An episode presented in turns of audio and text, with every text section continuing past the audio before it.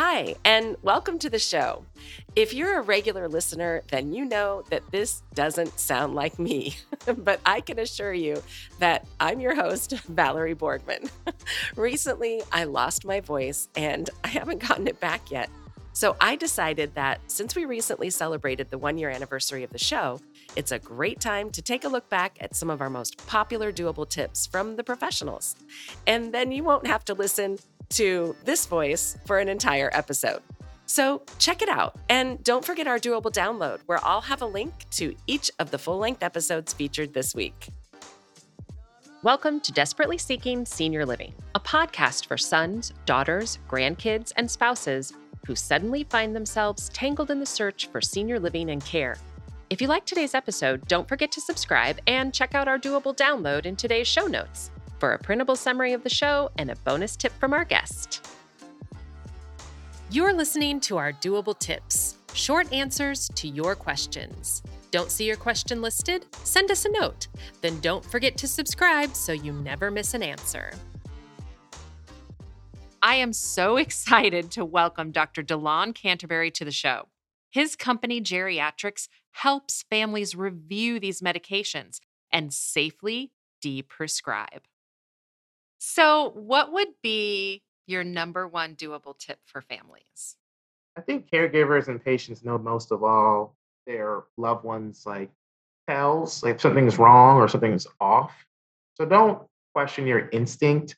If you're listening now, talk to your pharmacist at a, you know, slow time about the meds, deep dive, demand a medication review for your loved one some pharmacists, honestly, I've done this before. I've had someone come into my retail pharmacy and I knew it would take time, but I said, hey, man, I'm busy now, but come in in two days on Saturday at this time. I'll be here.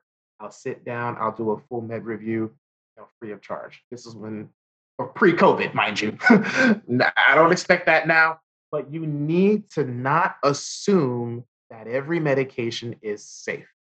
I don't care if it's a toothpaste or a prescription deodorant there's always something that can cause something. And so don't think just because I'm on, you know, meds I've been on for 20, 30 years that it's still safe. Your body has changed, your physiology changes, the way you absorb and eliminate drugs change. And that means your response changes. I've seen aspirin interact with warfarin.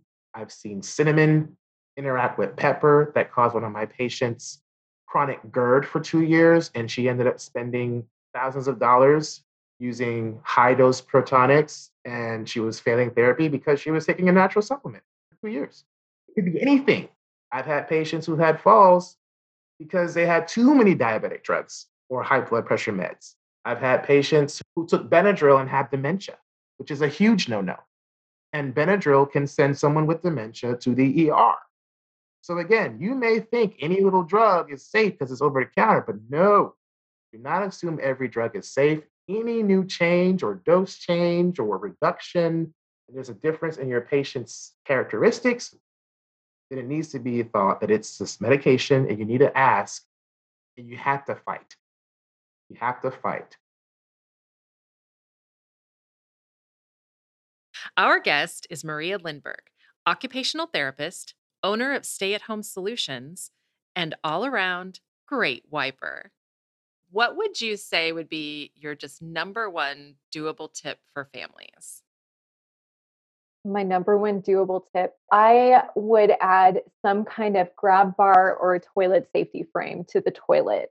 And so, what the grab bar does with wiping is it allows you to hold on to it and lean in whatever position you need best. It gives you that extra support. It's so great for standing up and sitting down carefully to help you hold on to it while you're pulling your pants up and down. It really does help prevent those falls and any crazy things. Some people may not have the space. So that's why we have lots and lots of options because everyone's bathroom setups so different. But the toilet safety frames are great in case you don't have a wall next to your toilet that you can't put a grab bar on. So having those armrests there are awesome too. That would be my number one as far as like really easy to implement thing to help with wiping in your home.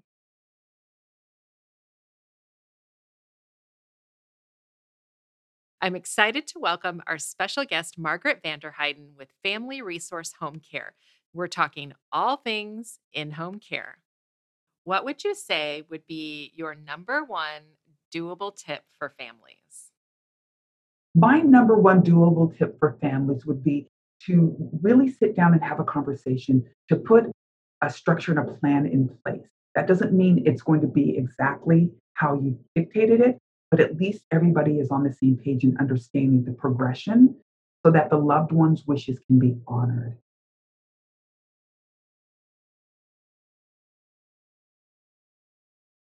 I'm so excited to welcome cousins Alicia and Jody, founders of the Caregiver Club, a nonprofit organization dedicated to improving the lives of those living with dementia and those who care for them. Their caregiver cards help raise awareness about dementia and Alzheimer's and soften the hearts of those you interact with.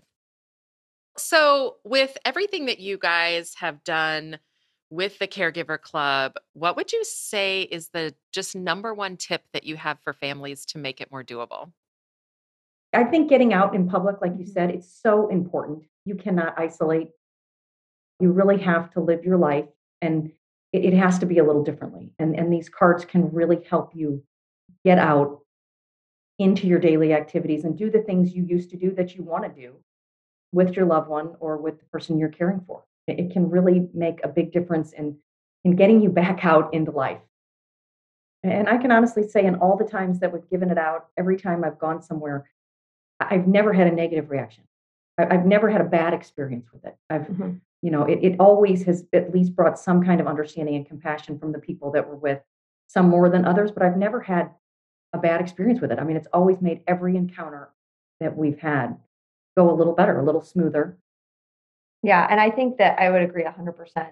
My first thought was to say, you know, it takes a village and we're just one little piece of your village. And I think that you would be surprised when you start to go back out in the community and you do continue to try to live your life in, in an altered state or a new way, so to say, that you're not alone. And I think that the more that our cards get out there, the more the recognition of what you're going through, you'd be surprised how many people were mm-hmm. surprised every day. Every day. How many we get it one or mm-hmm. two a day. Oh my gosh, my mom. Oh my gosh, my uncle. Oh my gosh, my, you know, cousin. Mm-hmm. So many, you know, are living with dementia Alzheimer's. If we can help anyone get through a day a little better, there's so many pieces to it. There's so many people. Like Jody said, it does take a village, and we are one piece that can truly give you just a little bit less stress, alleviate that stress a little bit, go out and have a great day.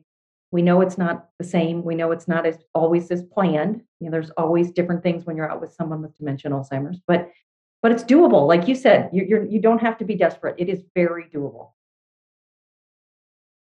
I'm excited to welcome Amanda Kirilenko of Cadence Living in Kent, Washington, as we take a closer look at why moving to senior living is such a difficult decision and why it might be a great one. So, Amanda, what would you say would be your number one doable tip for families that are in this position of feeling really guilty about a transition? I would say determine if it really is that safety factor. If that's the factor then you know that you you know you have to make a move. It takes the choice out of it. If there is still a choice open communication. Expressing the reason behind this is of love and give them a little time. Let them process and then be really open with them about the alternative what does that look like? She stays here and then you wait until she's 92 and then you try and move her. Be really open um, realistic and maybe that's just how i am. If, if you know what you have to do you have to stand up and be that son or daughter that that's going to keep their parents safe and if and if you've got a little time fine but have that realistic conversation with them of what comes next I'm so excited to welcome Mike, the caregiver guy, and founder of the Caretaker app, helping families communicate with caregivers, doctors, and each other. So, what would you say would just, I mean, what would just be your number one tip for families as they're trying to coordinate all of this? My number one tip is actually going to turn out to be two tips. But my number one tip is this routine. The word is routine. Figure out whatever routine that your loved one has, figure out whatever routine that you guys have, right? And yes, you have to understand that you will be the one to take the arrows in the back because you're going to have to be the one to uh, put in time to ensure this is the proper routine, this is the best routine. And when it changes, yes, you're also going to have to be the one to delegate that information to everyone else. Hence, why the app is here. And the second thing is to use these words, embed them in your mind. The word is no. In every variation, learn those two things right there routine and learn to say no. Learn to say no. And I don't care who it is, it can be the doctor. Tell them no too, because you must understand this. No physician, no anyone with any letters, alphabets at the end of their name, which you may feel inferior to at some point, knows more than you when it comes to your loved one. I promise you that. No one's going to know more than you on what your loved one needs, uh, what your loved one is feeling in any capacity, because most of them are going to begin to write your loved one off as they begin to age. Now that just comes to old age. I almost lost my mind when somebody told me that about Doc. No, I'm telling you, it's something wrong. You know what? This is not what I, this is not what I put my tax dollars towards. So what I'll do is I'll, I'll gladly say, can you please give me someone else to speak to?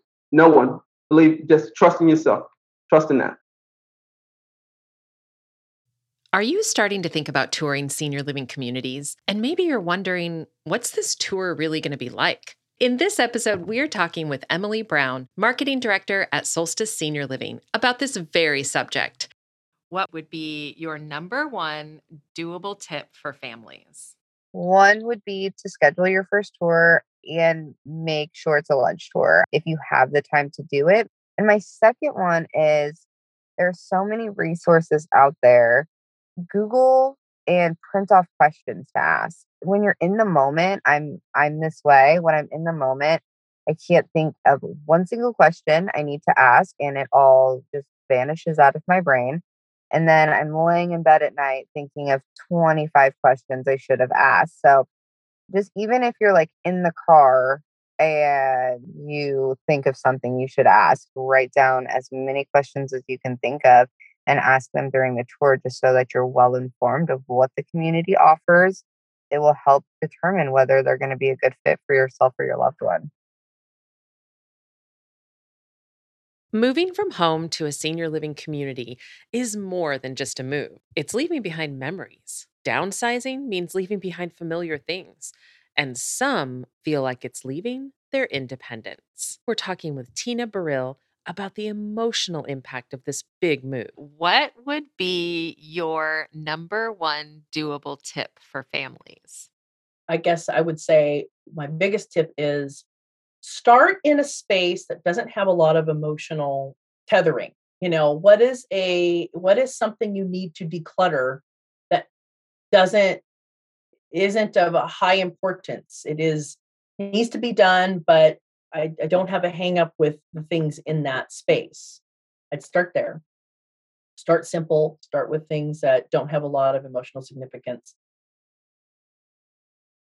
so, what exactly are you supposed to do if someone is keeping you from selling the house? We're talking with real estate agent Lilia Anderson about this very tough subject. So, Lilia, what would you say would be your number one doable tip for families? Reach out and talk to someone. Just reach out because it's too overwhelming. You're right there, you're you're in it, and it's hard to see through a problem when you're right there and you're in it have someone who's been there, who's guided folks along the way, take your hand and walk with you. They will walk with you, and it will be so much easier to walk when someone's holding your hand.